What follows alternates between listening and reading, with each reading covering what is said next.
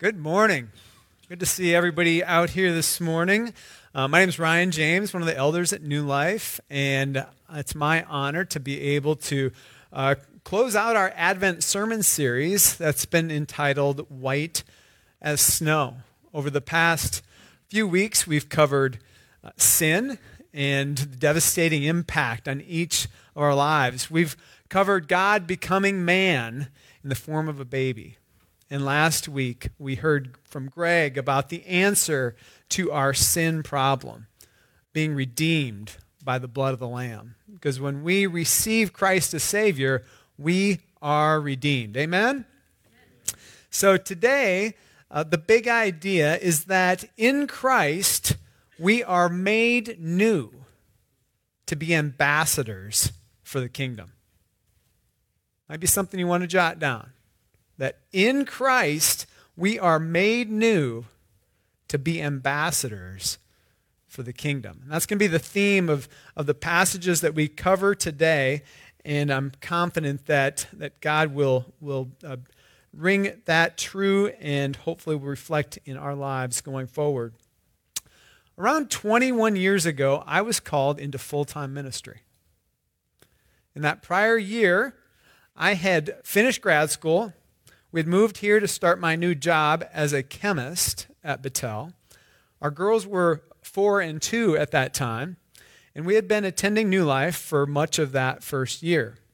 So it was a it was a new church at that time, and the concept of church planting and being a part of a non-denominational church, you know, all this was intriguing to us and exciting to us. And so I actually had a meeting with our lead pastor at that time, and I shared with him that all these things that, that we, were, we were excited, intrigued, you know, just was was all different. And perhaps most importantly in that meeting, I was like, you know, now that I've been on this new job path for like a year, I'm not sure how excited I am about the next 20, 30, 40 years of doing this J O B, this job. And, it, you know, does anybody else feel at times that maybe, you know, the, the work they're doing, the job they have, the, the task that's given you, you know, whatever it is, and parenting, do you ever feel like you're in a season or in a rut or in like, is this really what I'm meant to be doing? Yeah, I'm seeing a few nods of, of heads. Even way in the back, there's some nods of heads. Good work back there. I'll start calling names. Um, but yeah, I think I think it's a natural. I don't know. I think we, we live our lives a little bit wondering, making sure, wanting to know. And so I certainly was sensing that after year one or in year one. So looking back on it, I don't even know what I was asking him. I, I, I, had, I had no ministry experience. I had no training. Was I asking him for a job? I mean, was that, is that what I was in that meeting doing? When I put myself back there and put myself in his shoes, I must have sounded ridiculous. In a way, I mean, at the time, uh, Pastor Eric, who we all know, um, was, and, and the worship director at the time, Craig, they were both working uh, jobs on the side to make ends meet. The lead pastor was the only person that was full time, and that hadn't been for that long um, at that time. And so it was, it was sort of a, uh, as I look back on it, um, I sort of shake my head at myself. But to his credit, uh, he took me very seriously. And um, the way I remember it, anyway, he told me to take some time to breathe experience the new job, engage in ministry, and that God would work it out. So, shortly thereafter, and I've I maybe shared this story to some of you before, but I was in Lifeway Christian Bookstore, which does that even exist anymore anywhere? Online only. Yeah. So, anyway, I was actually at the bookstore where you could actually pick up a book and flip through it. Um, and I came across a book called Serving Christ in the Workplace. And it was exactly what I needed at that time. Uh, it's a book that lays out what working in the marketplace uh, with an eye towards gospel ministry and being an ambassador for Christ looks like. And I think it, for me, it, it settled some of my concern that I was somehow missing God's will and calling on my life, missing God's will for me. So, looking back on it now, 21 years later, that leading from the Holy Spirit, that meeting, really launched my career in the workplace, and I was able to settle in. Uh, and as I was able to settle in and, and focus, as I knew I needed to be there for a while, turns out it was more than a little while. Um, it also launched my other career as a leader at New Life, settling in, focus on serving, doing what needed to be done, and engaging in our church family as God gave me opportunities and desire, and that those were that were affirmed by the leaders at the time and since then. So I praise God for those moments um, as I know my, my career in both places has been a blessing to our family, and I think my presence has been a blessing at Battelle and I hope that uh, it's been a blessing here at New Life as well. So the question is when we have this feeling of routine or mundane of our lives, of being maybe stagnant in the life work that God has us in right now, is there a change of approach or motivation that might be on our horizon? So I want us to consider that today the, the why of our lives. Why are we living as we do? And why are we doing what we do as we, as we open up God's Word this morning? So I want to turn to um, Luke chapter 2, and we're going to pick up on the, the Christmas story narrative just after the account of baby Jesus being born. And as the shepherds enter onto the scene. So we're going to be in Luke chapter 2, uh, verses 8 through 20. And in the same region, there were shepherds out in the field keeping watch over their flocks by night. And an angel of the Lord appeared to them, and the glory of the Lord shone around them, and they were filled with great fear. And the angel said to them, Fear not, for behold, I bring you good news of great joy that will be for all the people. For unto you is born this day in the city of David a Savior, who is Christ the Lord. And this will be a sign for you. You will find a baby wrapped in swaddling cloths and lying in a manger. And suddenly there was with the angel a multitude of the heavenly host praising God and saying, Glory to God in the highest, and on earth peace among those with whom he is pleased. When the angels went away from them into heaven, the shepherds said to one another, Let us go to Bethlehem and see this thing that has happened, which the Lord has made known to us. And they went with haste and found Mary and Joseph and the baby lying in a manger. When, and when they saw it, they made known the saying that had been told them concerning this child. And all who heard it wondered at what the shepherds told them. But Mary treasured up all these things, pondering them in her heart. And the shepherds returned, glorifying and praising God for all they had heard and seen at it as it had been told them. So the shepherds in that moment were doing a job. They were sheep herding. it was a noble profession throughout Jewish history. Abraham, Isaac, Jacob, Rachel, King David, they herded goats and sheep and were proud of it. So this was this was a noble profession, you know, they were they were protecting, they were seeking out water and food for the sheep and just keeping track of the herd so they weren't getting lost or maybe thieves weren't trying to prey on the stragglers. And it was a 24 7 job. This job, while noble, it certainly um, wasn't glamorous in the least bit. And that night, the shepherds were minding their own business when that angel appeared and the glory of the Lord shone around them. You know, get a picture of your mind's eye, maybe the darkest place you've ever been, if you've been, I don't know, out in a field somewhere or found yourself in some situation where you're out on a road, your car broke down, and you get out and it's dark. Um, put that sort of in your mind's eye right now of just darkness and then all of a sudden, boom, an angel appears in front of you. The, the brightness which I don't think that we can even fathom that startled these shepherds. The Bible says straight up that they were afraid. And the angel said basically three things to the shepherds right there in that moment when they were fearful. He said, Don't be afraid. Well, that real, that's real helpful. Um, I bring you good news of great joy. And then, thirdly, and perhaps most importantly for them, is that this will be for all the people. And I believe they took that to heart. So, so what was the news?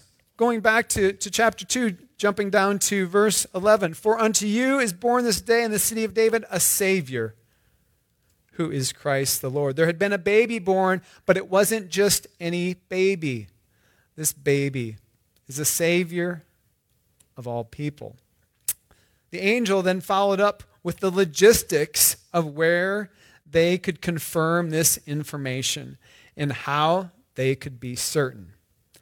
Then, just as icing on the cake, a multitude of the heavenly host appeared, praising God and saying, Glory to God in the highest, and on earth peace among those with whom he is pleased. You know, it's hard to imagine one angel in the setting of this darkness, uh, of the darkness of that night, let alone a multitude, likely thousands of angels appearing. At least how I envision it, where you had the one angel that showed up in the middle of the dark, and then you have this uh, enormous backup choir of, of a multitude. Just a remarkable sight that they had the privilege of experiencing. And so the good news that the angel was announcing was that the baby was a savior. What does a savior do? A savior saves. As Greg talked about last week, a savior redeems. Like Boaz for Ruth and Naomi, so baby Jesus does for us, only in a more significant way, providing not just for the sustenance to live and a place to live, but the forgiveness of sin and the hope of eternity with Him. And what was the heavenly host saying in response? Glory to God in heaven, and here on earth, peace among those with whom He is pleased. It's interesting, a year ago during the Advent sermons, I talked in depth about this peace. And I'd encourage you to go listen to that Advent message um, if you're interested in, in hearing more and, and thinking about peace in a, in a more deep way. This peace, this Christmas peace. This peace is not the lack of conflict in our world or in our lives, but it can be a side benefit. A, a, little story. Has anybody heard of the Christmas truce of 1914? A few nods of nods of heads going up. Um, so during World War I, actually, some of the early days of, of the European conflict, there had been brutal warfare uh, on the front lines. And this was leading into the winter of 1914. And in particular, there was a, uh, a, a, portion of the lines. This didn't happen everywhere, it was very localized. But there was a place where there had been this trench warfare between uh, the British and the Germans that they were separated by perhaps only 50 yards. So, I mean, you're, you're talking that's, that's you know not far at all um, when you've got um, heavy fighting happening. So as Christmas approached, um, some of the lower-ranking British officers had beginning to begin to order their men not to fire unless fired upon. And so I'm going to read a, just a, a, a, snippet about what happened in that area um, to to show just one of the byproducts that can happen with a common belief, a common faith, and a common tradition in Christmas, actual Christmas. Um, so this policy became known as live and let live, and it would be adopted on an ad hoc basis throughout the war, particularly in less active sectors. Like all implementations of live and let live, the officers' decisions were made without any authorization from above, and the tenuous truce started slowly to take hold. As morning broke on Christmas Day, German soldiers emerged from their trenches, waving their arms to demonstrate that they had no ill intent. When it became clear that they were not carrying weapons, British soldiers soon joined them. Meeting in no man's land, to socialize and exchange gifts. Censorship had not yet been imposed on letters home, and British soldiers wrote of playing soccer and sharing food and drink with men who had been, just a day earlier, their mortal enemies. These accounts stress that the men themselves could scarcely believe the remarkable events that were transpiring around them, and that they recognized, even in the moment, their unique and historic significance. All was not frivolity, however, as some of the most common activities in areas observing the Christmas truce were joint services to bury the dead. It just touches my heart and, and moves me to imagine those moments, the devastation of war in the midst of it, but, but around a common Christian tradition with the singing of carols and the, the recognition that we're not here to harm. They came together for moments, only for just days later for the brutal fighting to resume. So, this, this peace is not peace on earth, but Instead, it is us being made right with God through what would ultimately be the shed blood of this baby, Jesus. Those that have received him and receive him are made right through the shedding of this blood. So, back to the, the shepherds. The shepherds were getting this news hot off the press.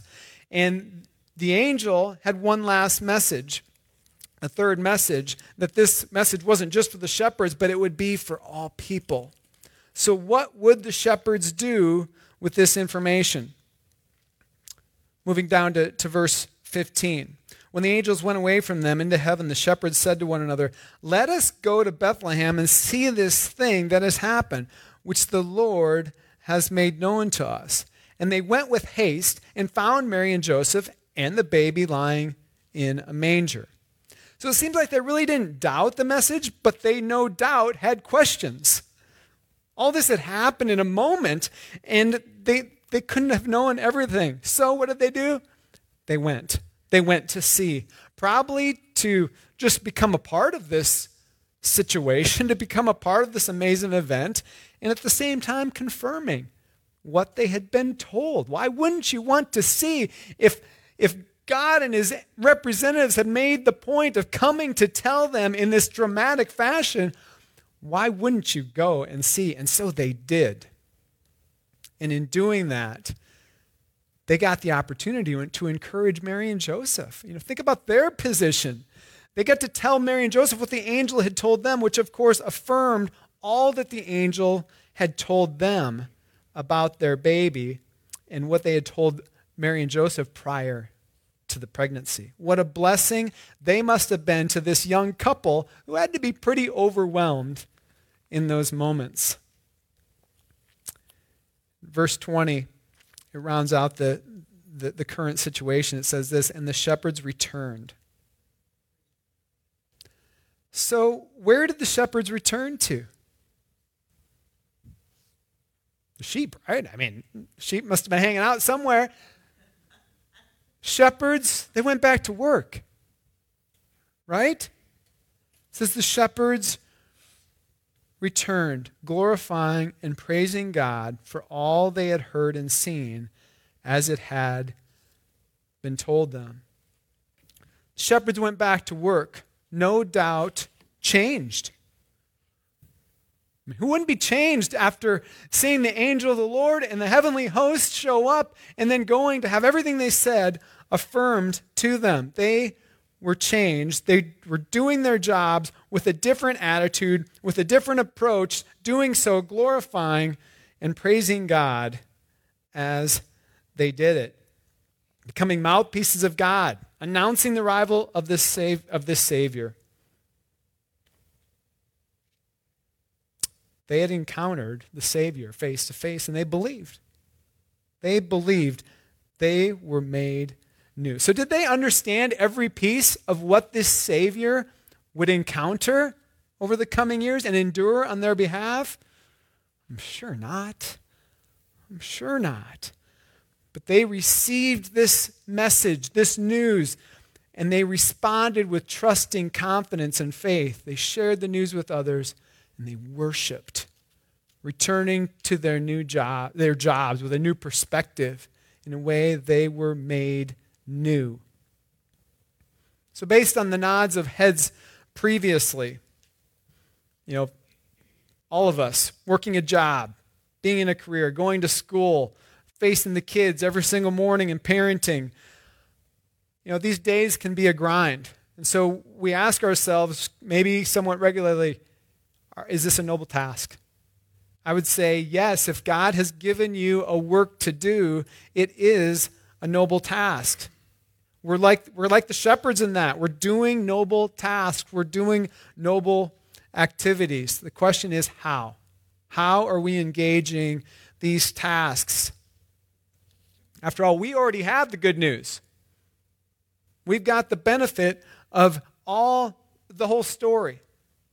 The whole story of redemption from, from the old covenant all the way through with a thread woven through the new covenant and the New Testament.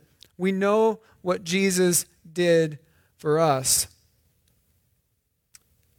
And if we have received Christ as Savior, we have to ask ourselves that question how do we return? How do we take that message? How do we go back to work? And how do we view and engage given our changed status, our status of being made new? To unpack that, I want us to turn to 2 Corinthians chapter 5.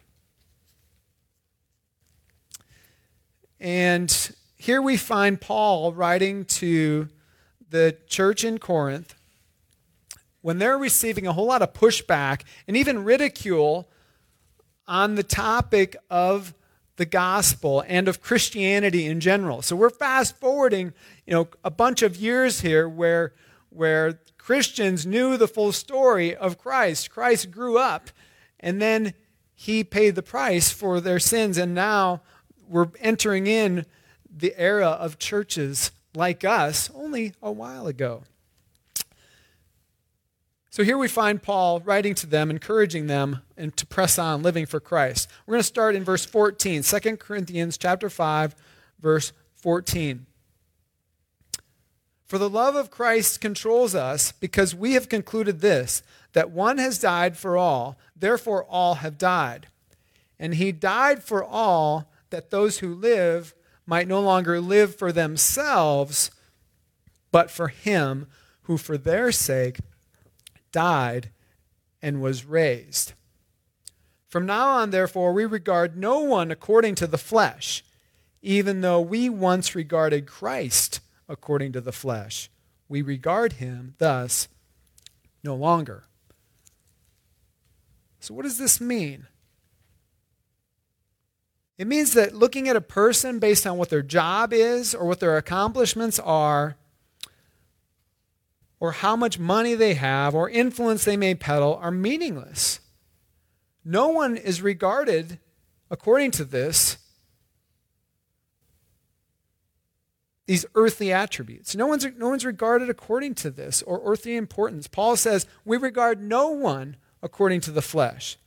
And he noted that he even regarded Christ according to the flesh, which means he didn't believe in the death and resurrection of Christ until a certain point in his life when he encountered Christ. But that is no longer the case. The only standard now that Paul is making the case for is whether or not they are in Christ or not. Verse 17, Paul goes on to say, Therefore, if anyone is in Christ, he is a new creation. The old has passed away. Behold, the new has come. He is a new creation, he is a new creature. Some say that it's actually best translated to say, let him be a new creation, sort of releasing us into being a new creation. For after all, the old is gone, the new has come. So, what part of us is gone, and, and what parts have to be recreated? Well, old sinful ways, probably things that we say, things we watch or engage in, movies, music, reading, websites, things we do and think about. the places we go and the way we interact with people. Maybe even some of the old people need to go. or maybe we need to engage them in a different way. No longer just hanging out with them and engaging in less than edifying activities, but now praying for them to receive Christ and to be in Christ and to be released into their own new creation.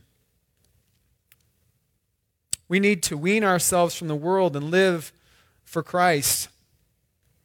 Let the old be gone and embrace this new creature. So, if the old is gone and the new has come, what's new or what needs to be new? We need to have a hunger for the truth. We need to have a hunger for God's word. We need to have a hunger for the power of the Holy Spirit, asking for and expecting to see it.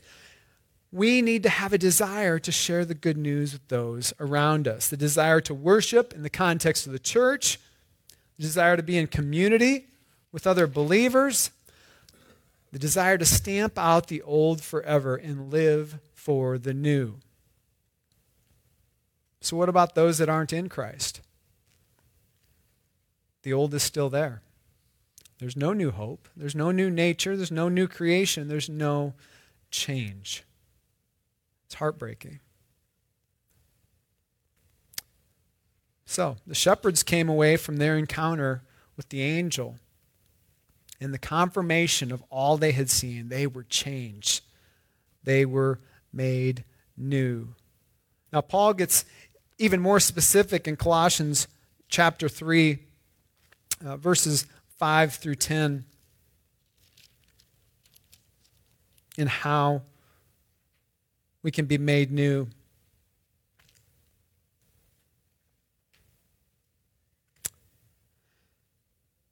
Actually, we're going to start in verse 9. Do not lie to one another, seeing that you have put off the old self with its practices and have put on the new self, which is being renewed in the knowledge after the image of its creator.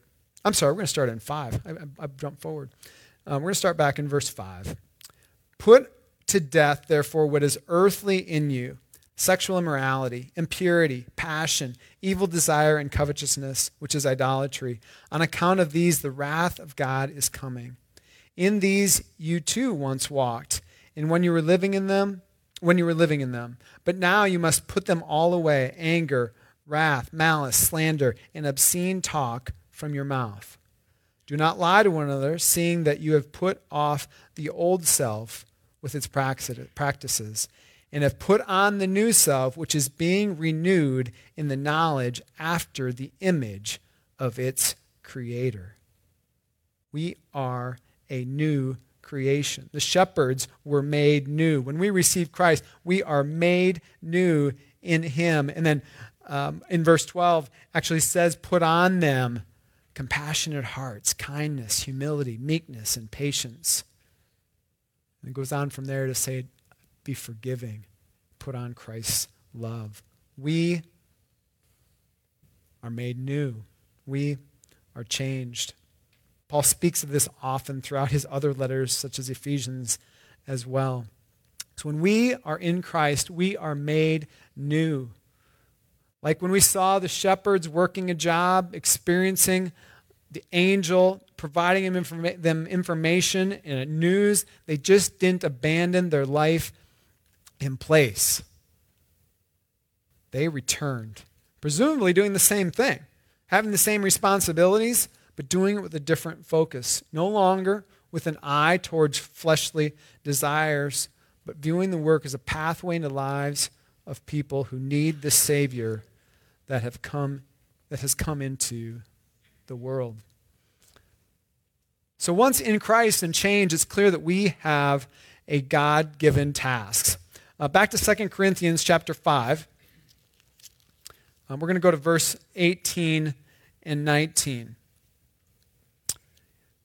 You know, Paul continues after making it clear that the old has passed away and the new has come. He says in verse 18, All this is from God, who through Christ reconciled us to himself and gave us the ministry of reconciliation. That is, in Christ, God was reconciling the world to himself, not counting their trespasses against them, and entrusting us to the message of reconciliation. Does this sound familiar?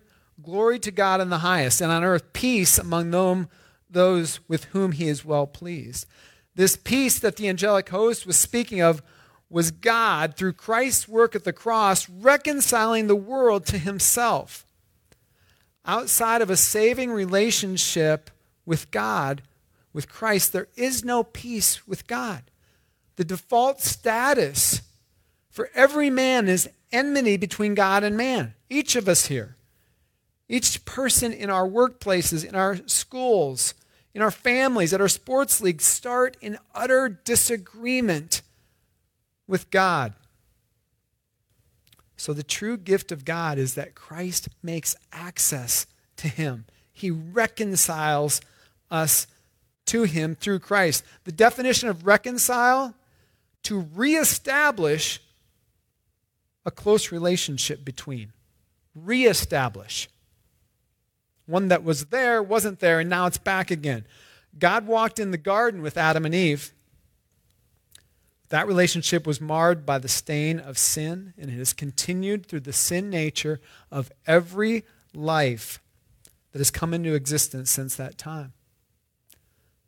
The message that the angels were worshiping with following the shepherds visiting the new baby highlights the first true redemptive power that would be available since the fall.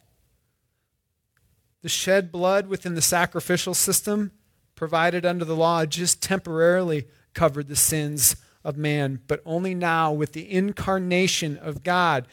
God coming to earth as man, not just like man, but the God man in Jesus, coming to earth to overcome sin by living a holy life and dying on the cross and being raised again by God.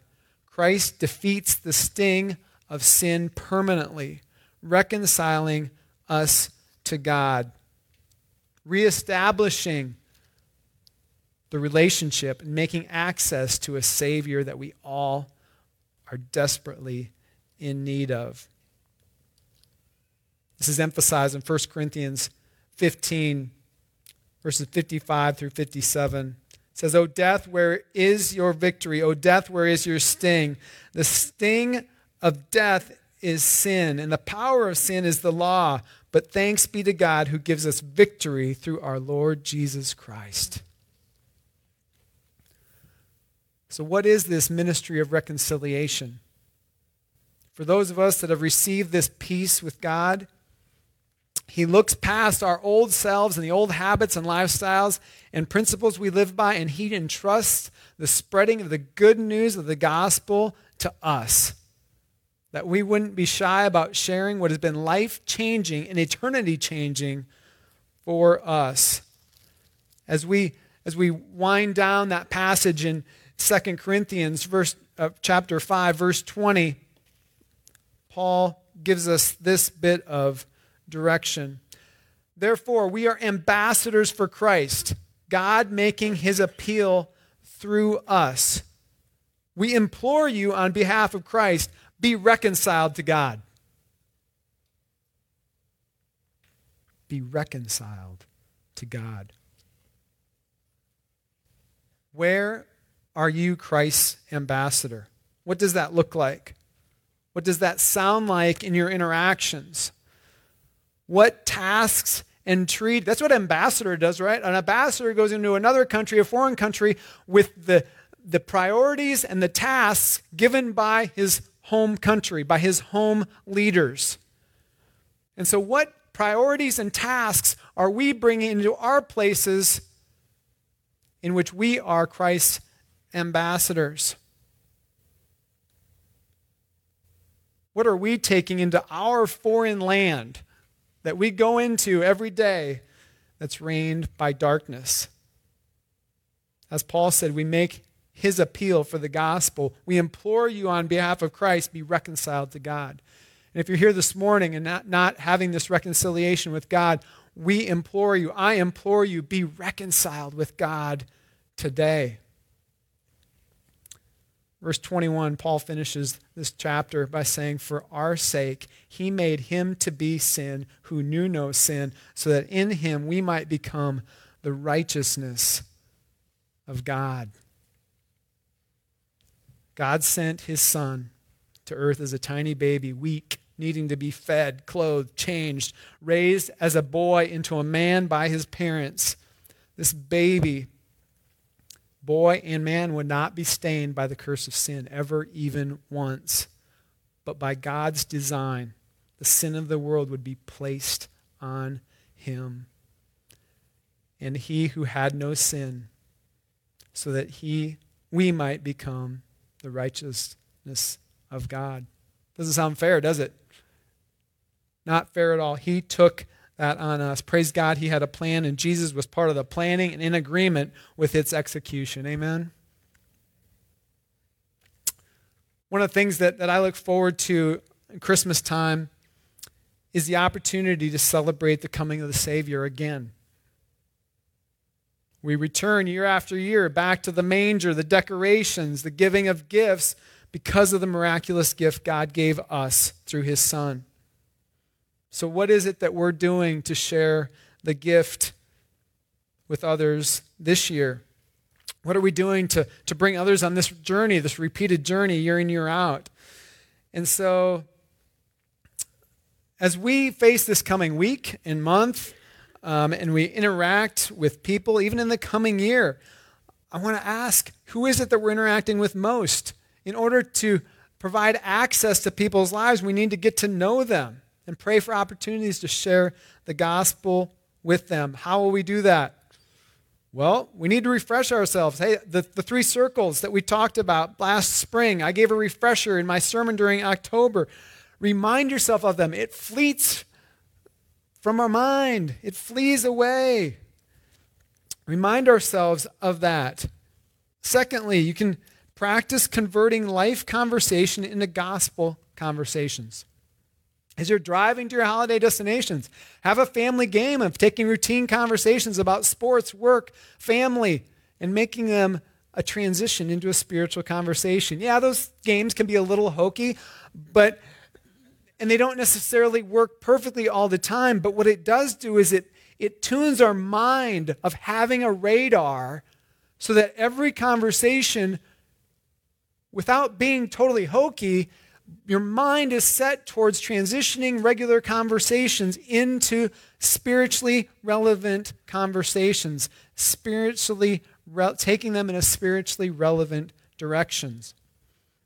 Just Friday, I was uh, one of my team members um, I was doing a performance review at work with one of them, and we were talking about this person's career path and the opportunities she was or wasn't getting. And in that moment, something popped in my head, and, and I said, Hey, I'm a Christian, and so I trust God to bring along opportunities here and there. And what comes along, all I can do is work at them to the best of my abilities, and I got to let Him worry about the rest. And so I was able to say to her, I want that sort of contentment for you. And I want you to be okay. We'll work to find you opportunities, but I want you to be okay and just work at whatever comes along. And, and so it, it didn't go into a full gospel presentation, but it was a, a moment in time, a marker that perhaps maybe either she will come back to me with or I will be able to go back with her. In a, in a similar fashion, but different, I was at the dentist um, about a month and a half ago. And um, so we've been going to the same dentist for 20 years. And so, you know, we're tight in the, you know, five minutes after the checkup conversation. But, you know, five minutes times two times 20. I mean, it's a, we, we've talked, right? And um, so our dentist is Jewish. And I told him, I go, you're the only Jewish guy I know.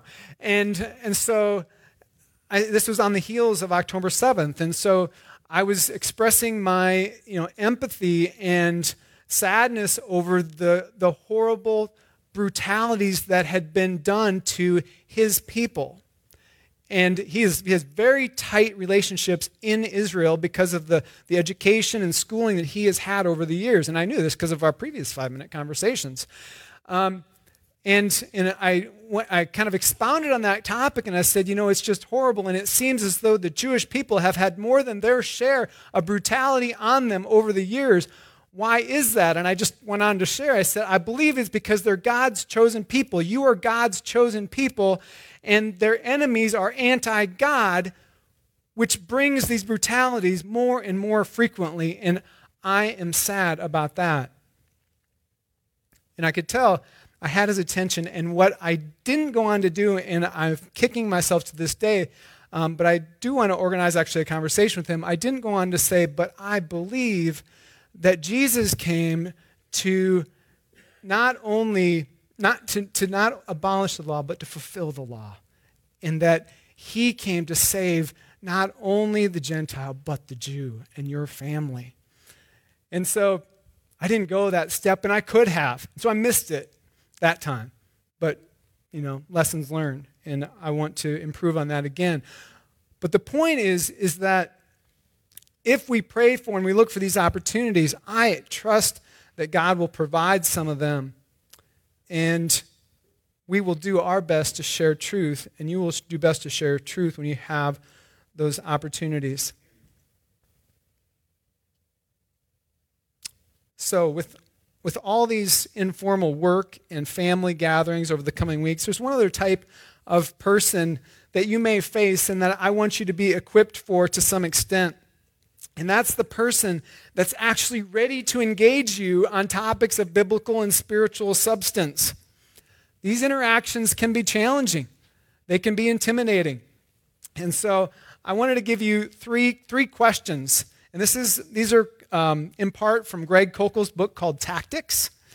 And there are three questions you might be able to implement with uh, the intellectuals that you may face and that you might enjoy discussing or debating with, or you might be frightened by it. But either way, these questions can be helpful. The first one is what do you mean by that? If a claim is made that is broad or uses broad sweeping terminology that you may or may not even fully understand yourself, it's a great question that keeps the burden of proof on the sharer. Don't, don't prematurely take on something that they've claimed. You don't have to explain everything. Ask them, what do you mean by that? And allow them to expound. Second question how did you come to that conclusion? When a firm opinion is stated, be reminded that opinions are not proof.